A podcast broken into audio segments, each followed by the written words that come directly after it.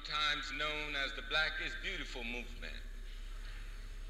And I want you to understand that anything that you may hear me say is not for the purpose of disliking or feeling negative toward any group, but it's all for the purpose of building within us the feeling of our identity, the feeling and knowledge that black is beautiful. It does not mean that any other group is not beautiful. That was Ed Robinson in the 1970s speaking at the William Penn Girls High School. The speech was released as a spoken word record named Black Rhapsody. And Ed was all about black pride, love, and liberation. And Harriet shared these values as well. Together, they researched and authored a black history textbook named The Journey of the Songhai People. They were married for 41 years. My husband and my former husband sang in a men's group together. And one of the songs that they were singing, I think was Oh Freedom or something. Don't know what got over me that I got up and started to the front singing the song because I knew it. And this young man who turned out to be my husband, he came and he said, I'm speaking at Westchester College next week. Would you go with me? And I said, mm-hmm. Yeah. That was the beginning of a beautiful, beautiful, beautiful relationship.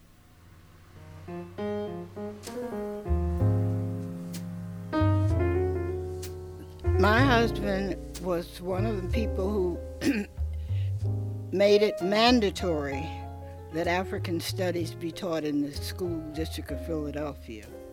Our young people need to know the greatness. They need to know who really gave the world all the knowledge that they have now.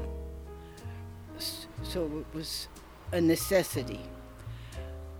We talked about the fact that the school district needed to have the book to teach the children. One, one book that uh, we wrote, it's the journey of the Songhai people. It's us. So we would sit up to 12:30, 1 o'clock, and he would say, "Well, I think we should we should discuss this part with him." And we went through pages of things. Should it be um, the Civil War or what should it be? But we tried to incorporate it into everything.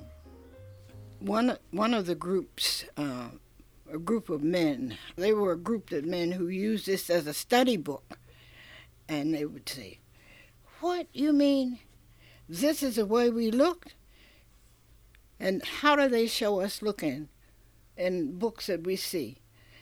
Half naked, little something on.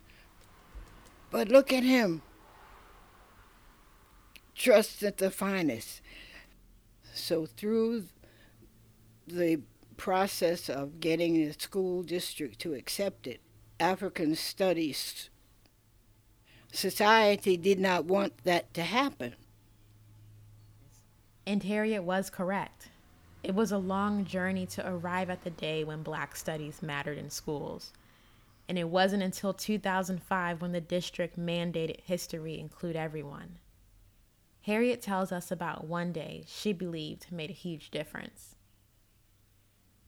You're too young to know about Dave Richardson. He was a state legislator with um, in Harrisburg, and David pushed for everything that would improve our community. One year, David had the idea somebody was running against Leroy Irvis, who became one of the uh, big politicians. Dave took two buses of us up to Harrisburg to say to the superintendent of schools, we've got to have black studies in the school district of Philadelphia. That's how it came about. And when those people of the other expression saw all these people coming into a session, they didn't know what to do. David had everybody knowing exactly at a certain time when to stand. You got a cue for him. Irvis would say something that really brought home how close the races needed to be. All of us, two busloads of black folks stood up, and those people of the other expression got very nervous. Uh, they had three or four of the uh, state troopers come and stand around. And David said, Don't show any resentment. Just go along. They couldn't get not one person to be angry or to speak. I mean, I was so proud of my people. Because, I mean, we were like, we were been trained. It was through all of this effort that we became a school, a city of school for everybody. So for years, that was a requirement for the schools. And for a while, there were classes in the school district of Philadelphia that made that a mandatory book.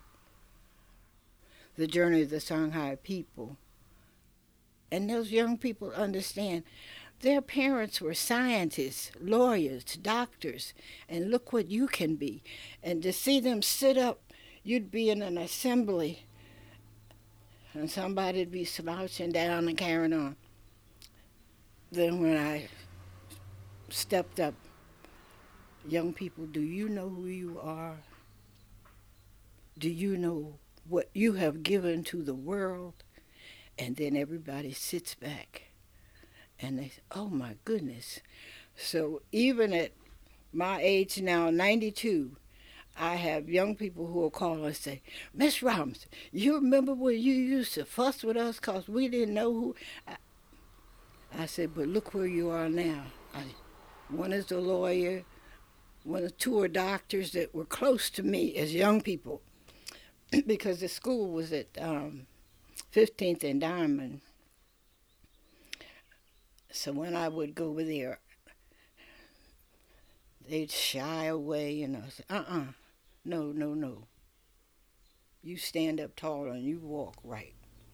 And you let the world know that you are creators of civilization, people. Don't fall with this kind of stuff that you just picking cotton.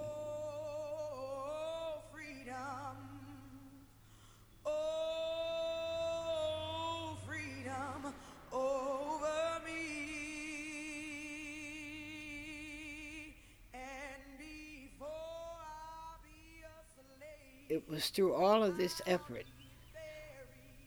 that we became a school, a city of school for everybody. So those are beautiful memories. The struggle was worth every bit of it. That was Harriet Robinson for Germantown Voices. This interview was produced by me, Nicole Curry. Lead producer is Jeanette Woods, and this project is made possible by IPMF in the Knight Lenfest Fund.